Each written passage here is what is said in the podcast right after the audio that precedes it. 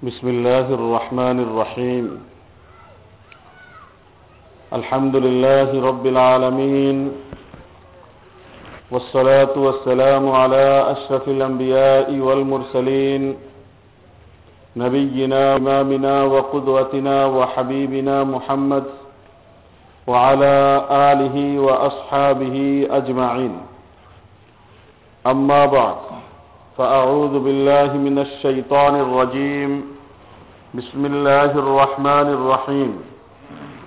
إنما المؤمنون الذين إذا ذكر الله وجلت قلوبهم وإذا تليت عليهم آياته زادتهم إيمانا وعلى ربهم يتوكلون. الذين يقيمون الصلاة ومما رزقناهم ينفقون.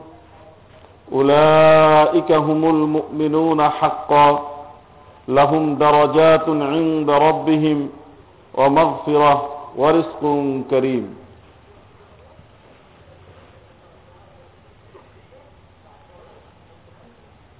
وقد ثبت عن رسول الله صلى الله عليه وسلم أنه قال لو أنكم توكلتم على الله حق توكله لرزقكم كما يرزق الطير في الهواء. يغدو سماخا ويروح بطانا. اللهم صل على محمد وعلى آل محمد كما صليت على إبراهيم وعلى آل إبراهيم إنك حميد مجيد. اللهم بارك على محمد وعلى آل محمد كما باركت على إبراهيم وعلى آل إبراهيم إنك حميد مجيد সম্মানিত উপস্থিতি আল্লাহ তাবারক ও তাআলার অগণিত অসংখ্য শুক্রিয়া মহান রব্বুল আলমিন মেহরবানি করে আমাদেরকে আগে আগে মসজিদ আসার তৌফিক দান করেছেন শুক্রিয়া আদায় করি বলি আলহামদুলিল্লাহ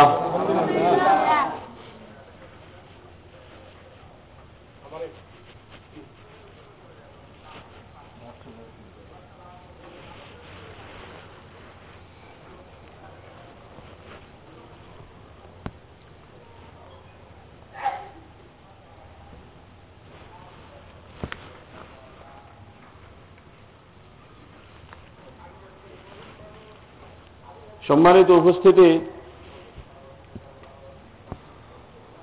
আমরা মুমিনদের গুণাবলী সম্পর্কে শুনে আসছি। যে কি কি কি গুণ অর্জন করলে একজন ইমানদারকে সত্যিকার অর্থে প্রকৃত মমিন বলে স্বীকৃতি দেওয়া যায়। মহান রবুল আলমিন আল্লাহ সুবাহ কিছু লোকদেরকে স্বীকৃত এবং প্রকৃত মোমিন বলে স্বীকৃতি দিয়েছেন।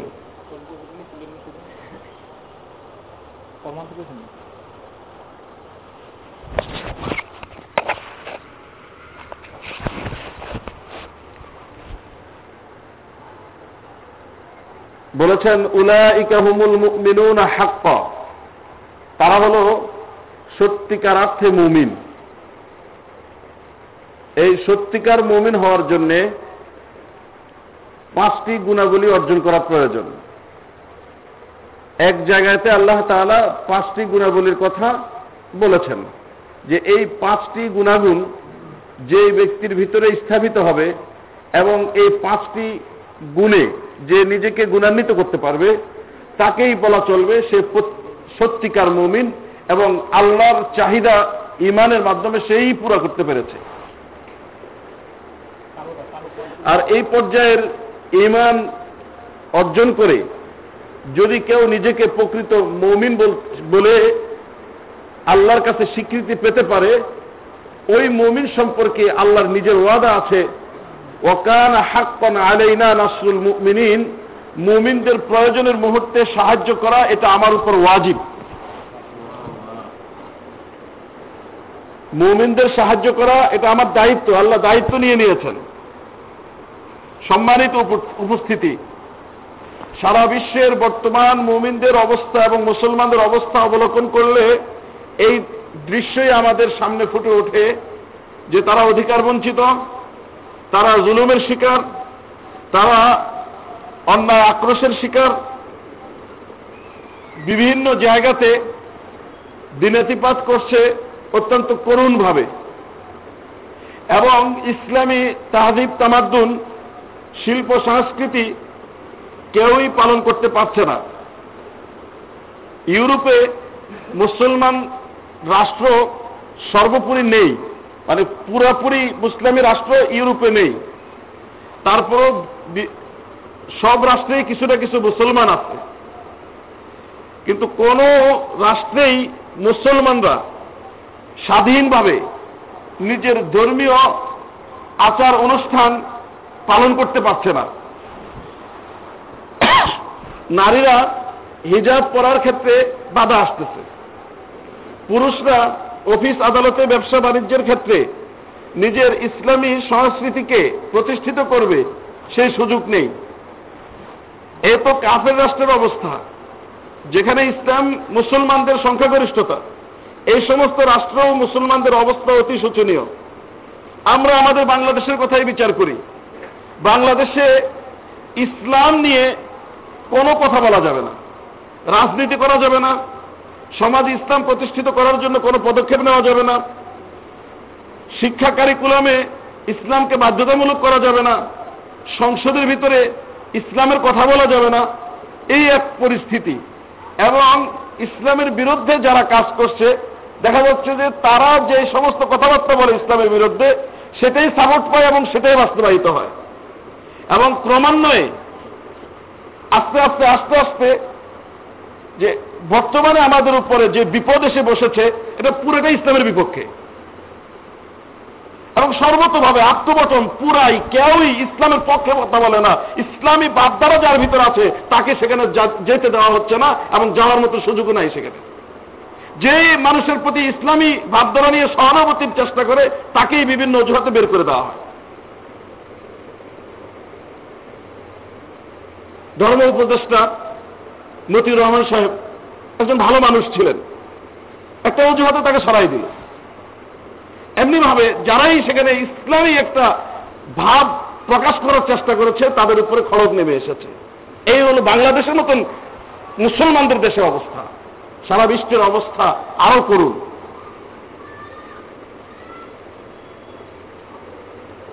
অথচ আল্লাহ বলেছেন যে মুসলমানদের যখন সাহায্যের প্রয়োজন, তা আমি সাহায্য করব। কিন্তু সাহায্য আসছে না। বোঝা গেল? যে পর্যায়ের মুসলমান হলে এবং যে পর্যায়ের ইমান ভিতরে আসলে, যে পর্যায়ের মমিন হলে পরে আল্লাহ রব্বরের যত সাহায্য আসবে, আল্লাহর ঘোষণা বাস্তবায়িত হবে। সেই পর্যায়ের মুসলমান আমরা এখনও হতে পারি নাই এবং সেই পর্যায়ের ইমান আমাদের ভিতরে এখনও আসে নাই। ফলে আল্লাহর বিচারে মুমিন হওয়ার জন্যে যে গুণাগুণগুলো আল্লাহ তালা বলেছেন, সেই গুণাগুণগুলো যদি আমরা অর্জন করতে সক্ষম হই, তাহলে আমাদের সাহায্য চাওয়ার প্রয়োজন নেই। আমাদের চেয়ে বেশি আকাঙ্ক্ষী সাহায্য করার জন্য মহান রব্বুল আলমিন নিজেই।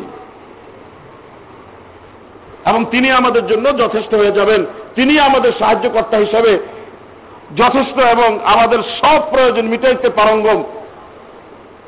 প্রয়োজন আমাদের ইমানের যে ক্লাস এবং আল্লাহর পক্ষ থেকে যে সীমা, সেই সীমাটা পর্যন্ত পৌঁছা এবং সেই ক্লাসে উন্নতি হয় সম্মানিত উপস্থিতি, পাঁচটি গুণাগুণের ভিতর আমরা দুই সপ্তাহে দুটি গুণাগুণ সম্পর্কে আলোচনা শুনেছি। এক নম্বর গুণাগুণ, এক নম্বর গুণ ছিল, ইন্নামাল মুমিনুন আল্লাযীনা ইযা যুকিরাল্লাহু ওয়াজিলাত কুলুবুহুম। মুমিন তো তারাই যাদের সামনে আল্লাহর আলোচনা আসবে, আল্লাহর জিকির হবে, আল্লাহকে স্মরণ করিয়ে দেওয়া হবে, তাদের অন্তরে ভীতির ভাব সৃষ্টি হবে, আল্লাহর রোগ এবং প্রভাব সৃষ্টি হবে এবং আল্লাহর দিকে ফিরে আসার জন্য মন পুরোপুরি প্রস্তুত হয়ে যাবে। সম্মানিত উপস্থিতি, এই গুণ সম্পর্কে আমরা নিজেদেরকে একটু বিচার করি। যে আল্লাহর কথা যখন আমার সামনে বলা হয়, তাহলে আমার মনের ভিতরে আল্লাহর প্রভাব এবং আল্লাহর রোগ এটা সৃষ্টি হয় কিনা? আমি যে প্রতিনিয়ত কোটি কোটি নিয়ামত আল্লাহ রব্বুল ইজ্জতের গ্রহণ করে চলেছি এবং আল্লাহর অনুগ্রহের উপরে নির্ভর করে আমি বসবাস করছি, বেঁচে আছি, আল্লাহ রব্বুল ইজ্জতের এই নিয়ামতের দাবি যে আল্লাহ সবগুলো বিধান পালন করে চলা। এরপরে যদি আমার কোনো ত্রুটি হয়ে যায়, তাহলে এই ত্রুটির জন্য মনের ভিতরে একটি ছোট এবং হীনতা ভাব বজায় থাকবে। ফলশ্রুতিতে আল্লাহর কথাই যখন আলোচনা আসবে, তখন মনে হবে যে আল্লাহ কত বড় দয়াশীল এবং আমি কত বড় নাফরমান। আল্লাহর আজাব থেকে বাঁচার আমার কোনো উপায় নেই। তিনি যদি দয়া না করেন, আবার তার অনুগ্রহ যদি আমার উপর অব্যাহত না থাকে, তার স্থান এবং তার দয়া, তাহলেও আমার বাঁচার কোনো উপায় নেই। ফলে ছোট এক হীনতা, নিচুতা তার মনের ভিতরে বিরাজমান থাকবে। ফলে আল্লাহর কথা মনে হলেই মনের ভিতরে একটা ভীতির সঞ্চার হবে। এই পর্যায়কে আমরা আসতে পেরেছি। যদি এই ভীতির সঞ্চার হয়, তাহলে সাথে সাথেই আল্লাহ অখুশি হন, আল্লাহ নাখোশ হন, আল্লাহ নারাজ হন, এই কাজগুলো বাদ দিব মনের তাগিদে এবং আল্লাহ সন্তুষ্টি আসে এবং আল্লাহ রব্বুল আমার প্রতি সন্তুষ্ট হন এমন কাজগুলো গ্রহণ করতে আমার মন থেকেই একটা তাগিদ আসবে, আমি প্রস্তুতি গ্রহণ করব।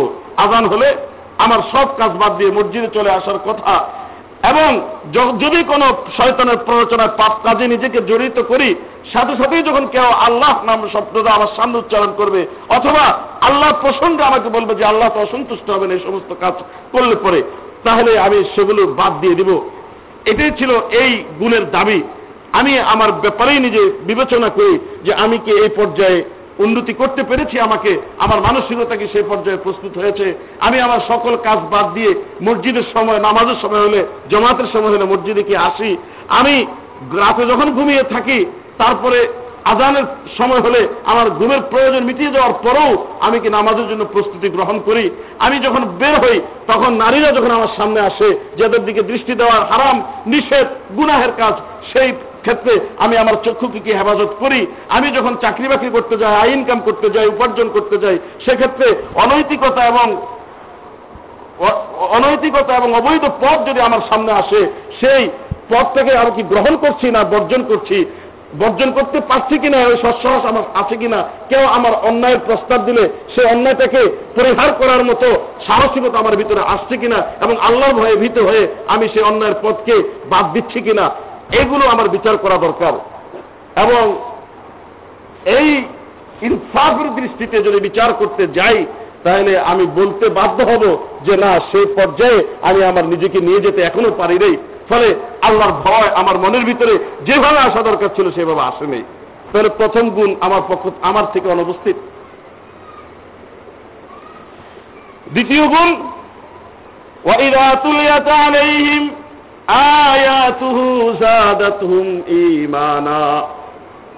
যখন আল্লাহ প্রসঙ্গে আল্লাহর গুণাগুণ সম্পর্কে আমার সামনে তেলাওয়াত করা হবে, আমার সামনে তুলে ধরা হবে, আমার ইমান প্রগাঢ় হবে, আমার বিশ্বাস দৃঢ় হবে, আমার ইমান বৃদ্ধি পাবে এবং আমলের সংখ্যাগুলো আমার মাধ্যমে বেশি পরিমাণে বাস্তবায়ন হবে। ইমান বৃদ্ধি পাবে। ইমান প্রগাঢ় হবে, ইমান শক্তিশালী হবে।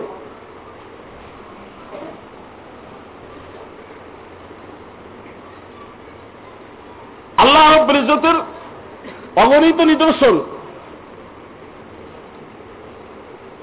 আমার সামনে উপস্থিত, এই সূর্য দেখছি, এই চন্দ্র দেখছি, এই তারকারাজি দেখছি। যেগুলো ছাড়া আমার বাঁচা কোনোভাবেই সম্ভব নয়। এবং এগুলো শক্তি সম্পর্কে মোটামুটি ধারণা যারা আমরা যে কোনো লাইনে লেখাপড়া করি না কেন, আমাদের মোটামুটি ধারণা আমার আছে। আমি মাটি দেখছি, এই মাটিতে যখন আমি ফসল ফলাই, যেরকমের চেষ্টা আমি করি, সেরকম ফসল আমার উৎপন্ন হয়। এবং যে ধরনের গাছ লাগে, একই জায়গাতে দুই রকমের গাছ লাগালে দুই রকমের ফল এবং দুই রকমের ফলের স্বাদ দুই রকম। এই যে তারতম্য সহ আমার চাহিদা মোতাবেক আসছে। এগুলো সাপ্লাই হয়ে আমার কাজ পর্যন্ত, আমার উপযোগী হয়ে চলে আসছে। এগুলো কি প্রমাণ করে যে এগুলোর একজন নিয়ন্ত্রক আছে এবং এগুলোকে যিনি নিয়ন্ত্রণ করছেন, তিনি হচ্ছেন প্রজ্ঞাময় এবং ক্ষমতাবান, অসীম ক্ষমতাবান। আর সেই ক্ষমতাবানের উপরে আমার বিশ্বাস, তিনি এক, তার ইবাদত করতে হবে মুক্তি পাওয়ার জন্য এবং পরকালীন জীবনের সফলতার জন্য তার সন্তুষ্টির প্রয়োজন এবং তাকে রাজি করে না যেতে পারলে আমাকে যেতে হবে কঠিনতম অবস্থা জাহান নামে এই জিনিসটি যদি আমার চিন্তার ভিতরে আসে এবং এই এই অবস্থাগুলো আমার সামনে যতই পর্যালোচনা হবে, ততই আল্লাহর প্রতি আমার ভক্তিও বাড়বে, বিশ্বাসও বাড়বে। ভক্তি বিশ্বাস বাড়ার পাশাপাশি আমার আমল এবং ফর্মবর্তরী আনুগত্যের মাত্রাও বেড়ে যাবে। বিশ্বাসের অনুপাতে আমার আনুগত্যের হারটাও বাড়তে থাকবে, বৃদ্ধি পেতে থাকবে। যদি এই অবস্থাটা আমার ভিতরে আসে, তো বুঝতে হবে দ্বিতীয় গুণাগুণটি আমার ভিতরে উপস্থিত এবং আমি সেই পর্যায়ে মুমিন হওয়ার দুইটি ধাপ আমি অতিক্রম করতে পেরেছি। সম্মানিত উপস্থিতি, যদি এই ভাবটি আমার ভিতরে নাই আসলো, যদি এই পর্যায়ে আমি আমার নিজেকে উন্নতি নাই করতে পারলাম, তাহলে আমার ভিতরে ওই জিনিসটা আসার জন্য চেষ্টা করা প্রয়োজন।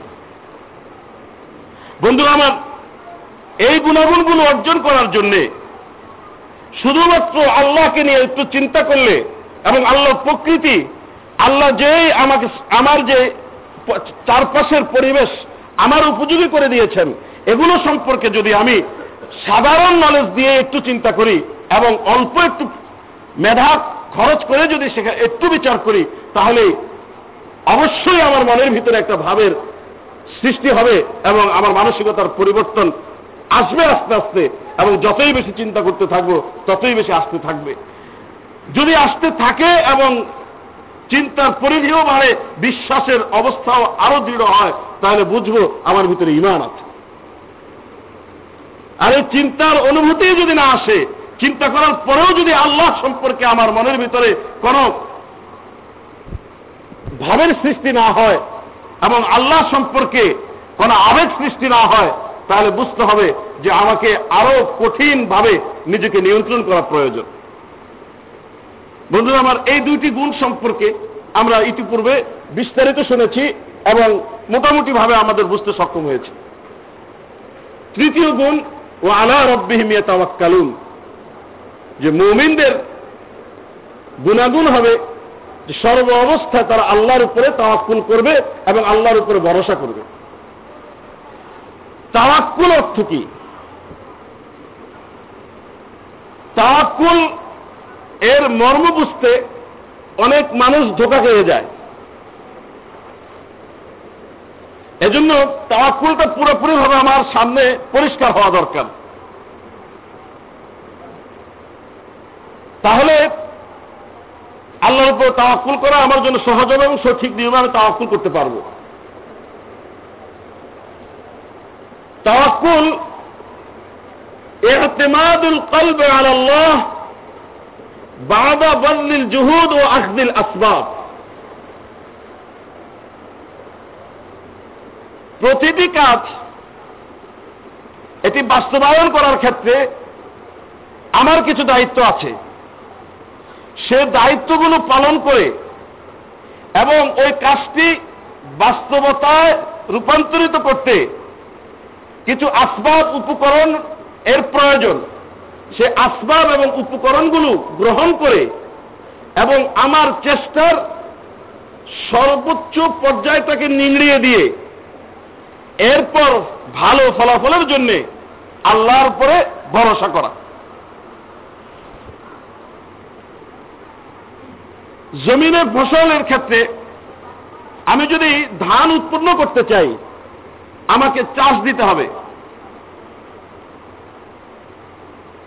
এরপর প্রক্রিয়ার মাধ্যমে এক পর্যায়ে বীজ ফেলতে হবে।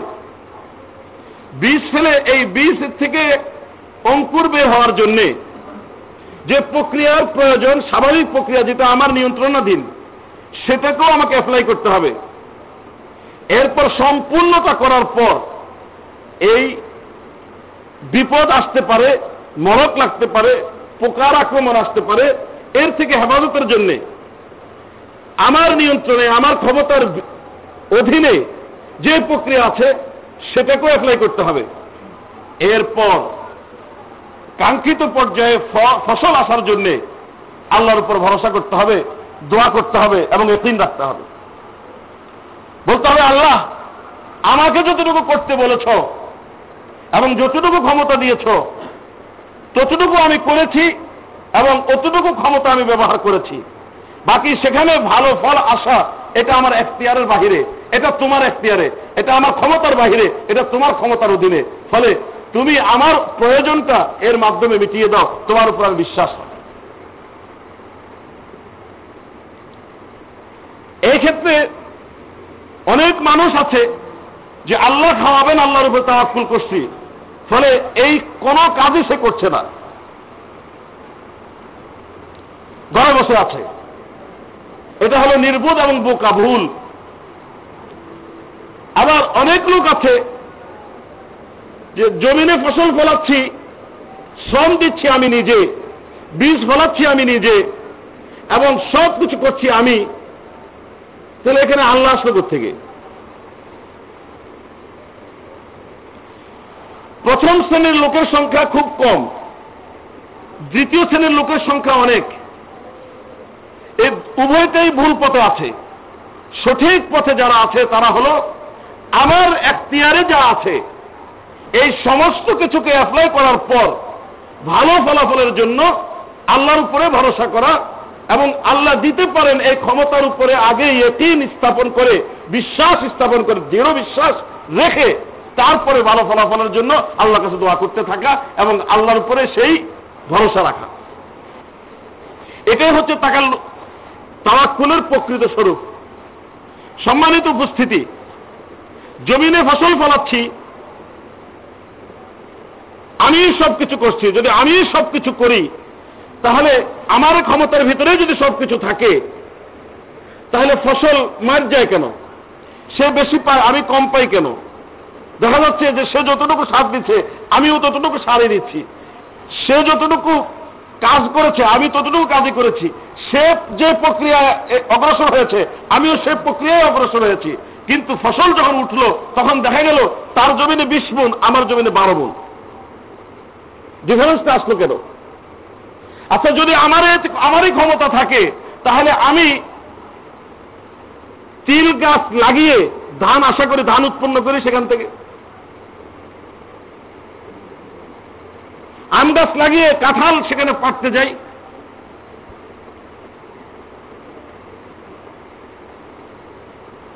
বন্ধুরা আমার, যারা আল্লাহ সম্পর্কে সন্দিহান এবং আল্লাহর উপস্থিতি সম্পর্কে, আল্লাহর ক্ষমতা সম্পর্কে যাদের সন্দেহ আছে মনের ভিতরে, তাদের দেওয়া তাওয়াক্কুল সম্ভব না।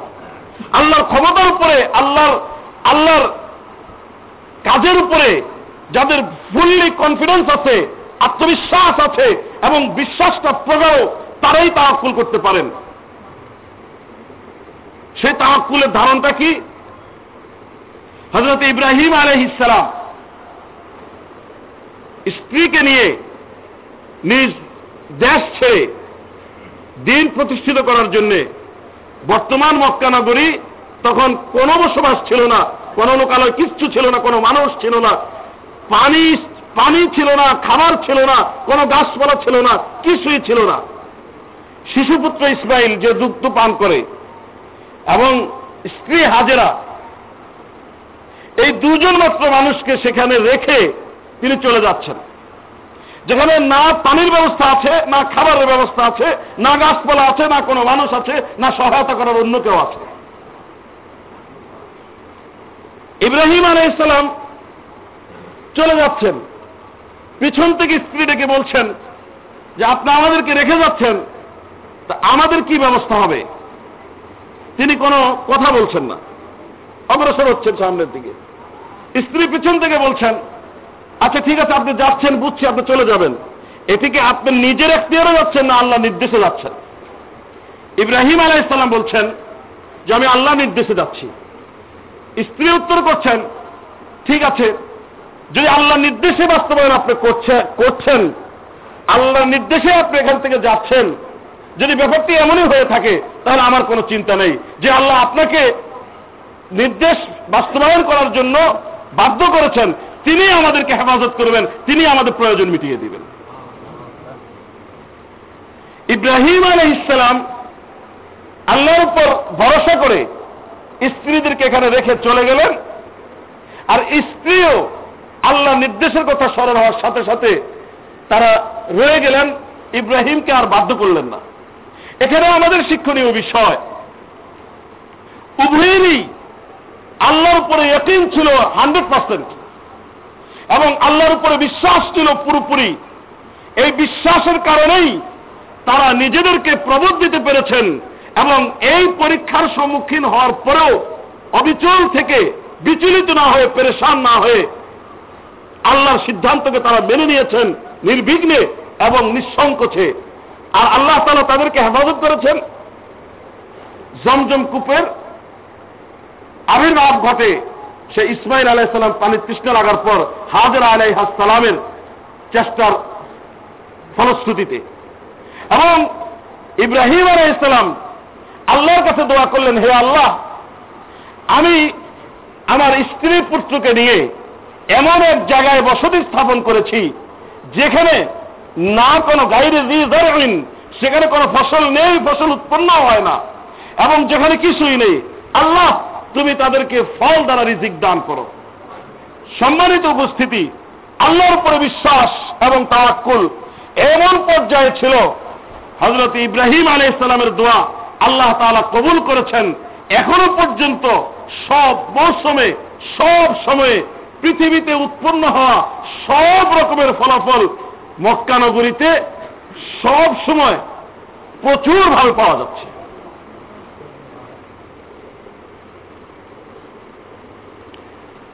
আল্লাহ তাআলা বলেন আলাল্লাহ ফাহুয়া হাসবুহ।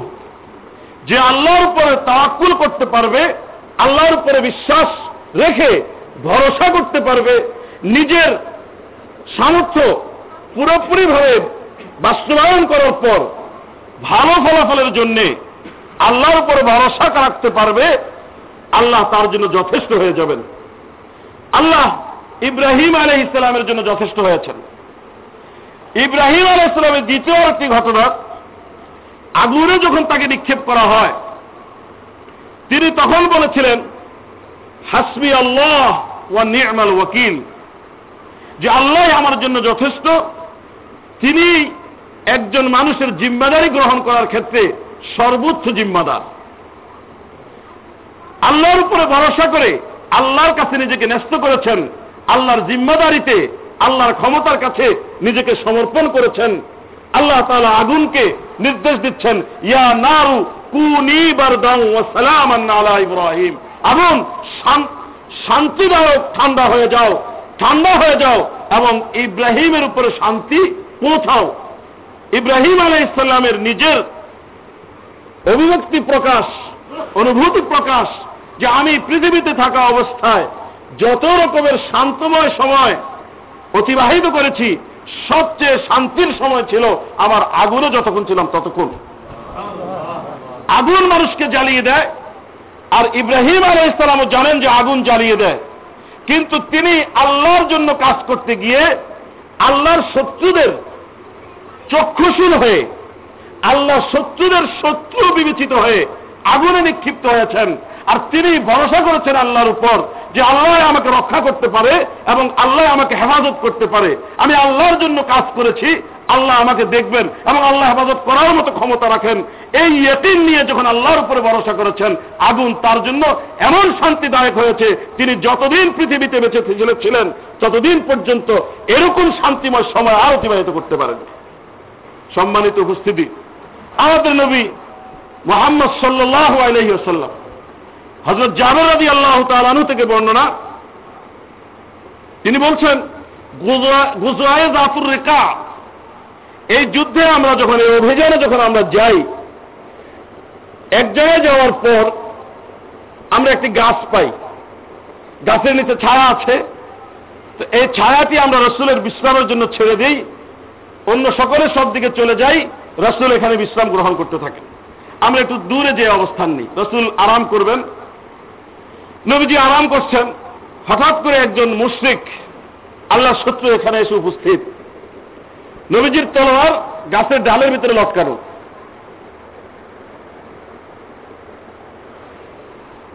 মুশ্রিক এসে তলোয়ারটি ধরল। ধরে তলোয়ার নাঙ্গা করে আল্লাহ রসুলকে উঠিয়ে বলল, যে এখন আমার হাত থেকে আপনাকে কে বাঁচাবে? মাইয়াম নাহকা মিন্নি। আমার আমার কাছেই বর্তমানে আপনার সব কিছু আপনার জীবন মরণ আমার ইচ্ছার উপর নির্ভরশীল। আমি ইচ্ছা করলে এখন আপনাকে দুনিয়া থেকে সরিয়ে দিতে পারি। বলুন আপনাকে কে হেফাজত করবে আমার কাছ থেকে? নবীজি করিম সাল্লাহ আলাইসাল্লাম নিঃসংকোচে, নির্দ্বিধায়, একটু বিচলিত না হয়ে সম্পূর্ণ বিশ্বাস এবং সাথে পুরোপুরি সুস্থতার সাথে, নির্বিঘ্নে, নির্ভয়ে, পূর্ণ সাহসিকতার সাথে বলে দিলেন, আল্লাহ। আমাকে হেফাজত করবেন আল্লাহ। এমন রোধ ছিল তার কথার ভিতরে, এবং এমন প্রভাব ছিল তার এই অভিব্যক্তির ভিতরে, এবং বিশ্বাসের জোর এত বেশি অধিক ছিল, এবং ইমানের ব্যাগ এত বেশি ছিল যে এই কথা বলার সাথে সাথে ওই মুশ্রিকের উপরে দারুণভাবে এটা এফেক্ট করেছে। সাথে সাথে সে কাঁপতে থাকে এবং হাত, তলোয়ার তার হাত থেকে সাথে সাথে নিচে ছুঁড়ে পড়ে যায়। নবীজি দৃঢ়তার সাথে সে তলোয়ার ধরলেন, ধরে বললেন, এবার বলো, আমার হাত থেকে তোমাকে কে বাঁচাবে? সে বলতেছে যে, আপনি যদি আমাকে ছেড়ে দেন, তাহলে আমি আপনার বিরোধিতা কখনোই করব না। আল্লাহ রসুল বলেন যে তুমি কি আল্লাহকে এক বলে স্বীকৃতি দাও, আমাকে নবী বলে স্বীকৃতি দাও? বলতে না, দিচ্ছি না। তবে এতটুকু বলতে পারি যে আমি আপনার বিরুদ্ধে কোনো ষড়যন্ত্র করব না এবং আপনার বিরুদ্ধে কখনো যুদ্ধ করব না। আল্লাহ রসুল বললেন, যা, ঠিক আছে, তুমি চলে যাও। লোকটি যখন যাচ্ছিল, অন্য লোকেরা জিজ্ঞেস করল, তুমি কোন জায়গা থেকে আসছো? লোক স্বীকৃতি দিচ্ছে যে এই পৃথিবীতে সর্বোত্তম সর্বোৎকৃষ্ট, মহৎ, মহত্তর এবং সবচেয়ে দয়াবান এবং ভালো ব্যক্তির কাছ থেকে বর্তমানে আমি আসছি। সম্মানিত উপস্থিতি শত্রু তলোয়ার নিয়ে দাঁড়ানো, যার বিপক্ষে দাঁড়াচ্ছে সে সম্পূর্ণভাবে নিরস্ত্র এবং অসহায়। কিন্তু তিনি একদিন দেখেছেন সর্বোচ্চ ক্ষমতার অধিকারী আল্লাহর উপরে এবং ভরসা করেছেন তার উপরে। ভরসা তার থেকে ছেড়ে মাখলুকের উপরে ভরসা করে তার কাছে নম্র হননি এবং তার কাছে ভীত হননি তার একদিন ছিল যে এই ব্যক্তি অতটুকু অতটুকু ক্ষতি আমাকে করতে পারবে, যতটুকু ক্ষতি আল্লাহ তালা লিখে রেখেছেন। ফলে আল্লাহ নিয়ন্ত্রণে সে নিয়ন্ত্রণাধীন। আমিও আল্লাহর বন্দা, সেও আল্লাহর বন্দা। আমাকে হেফাজত করতে আল্লাহর বিন্দু পরিমাণও কিছু শক্তি অ্যাপ্লাই করার প্রয়োজন নেই। আল্লাহর ইচ্ছাই যথেষ্ট।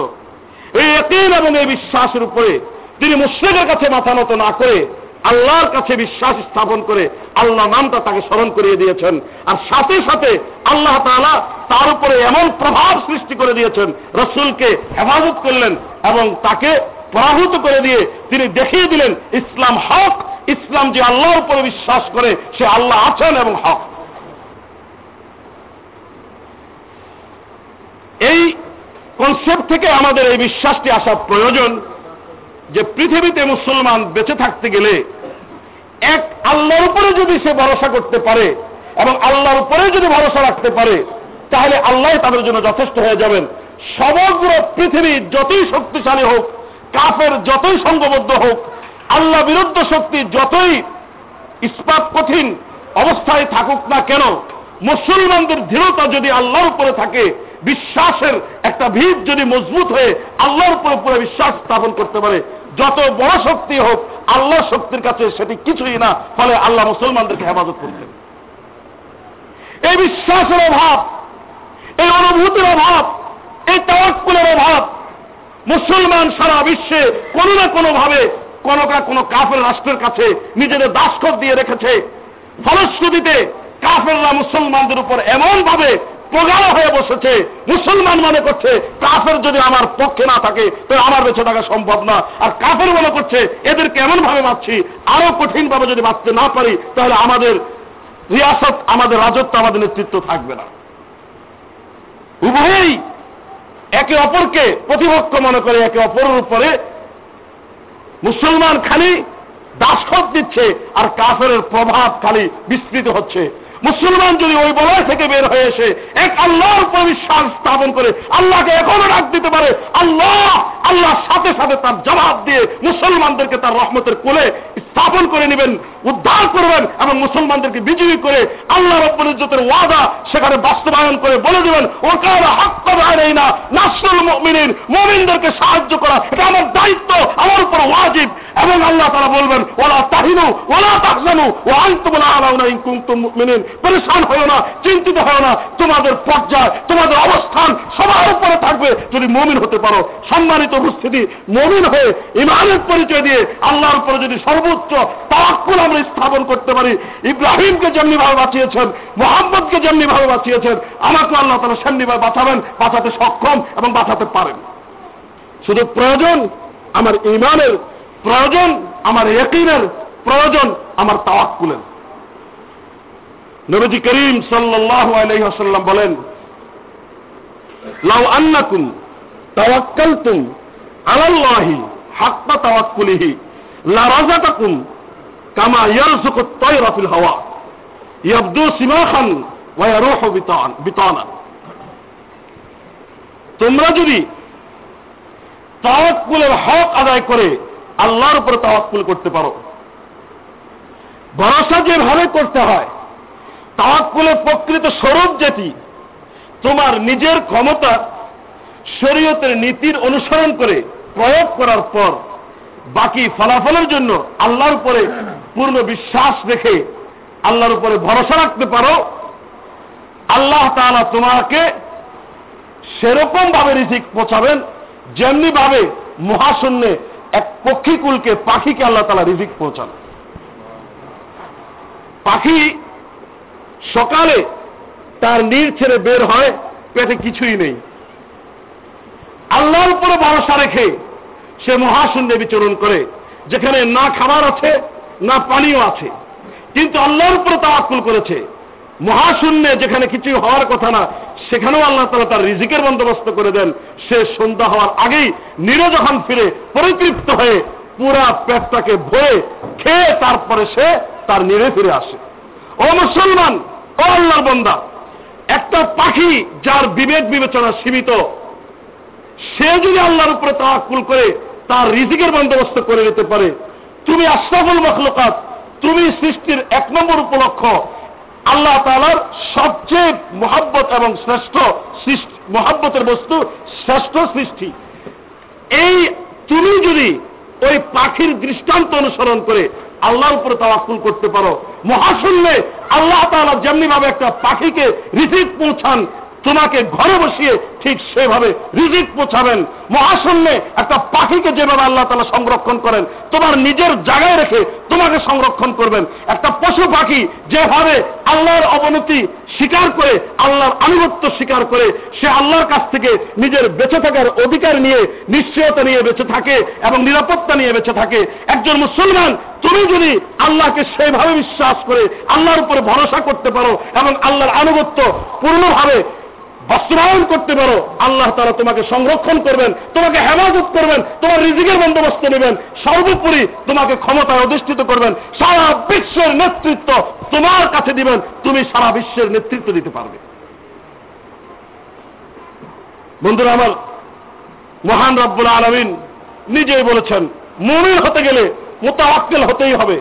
ও আল্লাহ মুমিনুন, মুমিনদের সমস্ত কিছুর উপরে ভরসা ছেড়ে আমেরিকার উপরে ভরসা ছেড়ে ইউরোপের উপরে ভরসা ছেড়ে সমস্ত কাফেরদের উপরে ভরসা ছেড়ে আল্লাহর উপরে তাওয়াক্কুল করা, আল্লাহর উপরে ভরসা করা, এটা হলো মমিনের দায়িত্ব।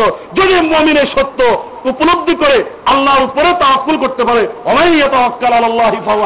আল্লাহ নিজে ঘোষণা দিচ্ছেন, যদি সমস্ত কিছুর উপরে ভরসা ছেড়ে দিয়ে আল্লাহর উপরে ভরসা স্থাপন করতে পারে, আল্লাহ তার জন্য যথেষ্ট হয়ে যাবেন, যেমনিভাবে যথেষ্ট হয়েছে নবীদের উপরে।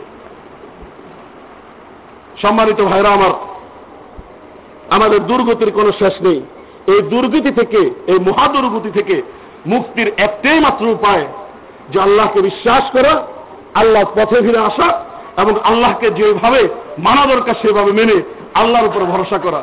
এই পর্যায়ের ভরসা এবং তাওয়াক্কুল যদি আমরা স্থাপন করতে পারি, তাহলে বাকিরা আল্লাহর দায়িত্ব, আল্লাহ আমাকে সেভাবে হেফাজত করবেন এবং সেভাবে ক্ষমতা দিবেন এবং সেভাবে আমার প্রয়োজন মিটাবেন।